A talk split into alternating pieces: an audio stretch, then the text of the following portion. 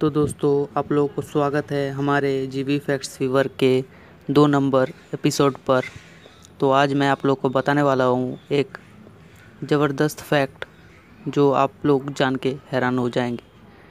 आप लोग अगर गूगल पे do a barrel roll search करते हैं तो आप लोग देख सकेंगे कि आप लोगों के जो गूगल का पेज का होम स्क्रीन है, वो बैरल रोल मतलब वो चार से पाँच बार घूमता रहेगा उसी स्क्रीन पर।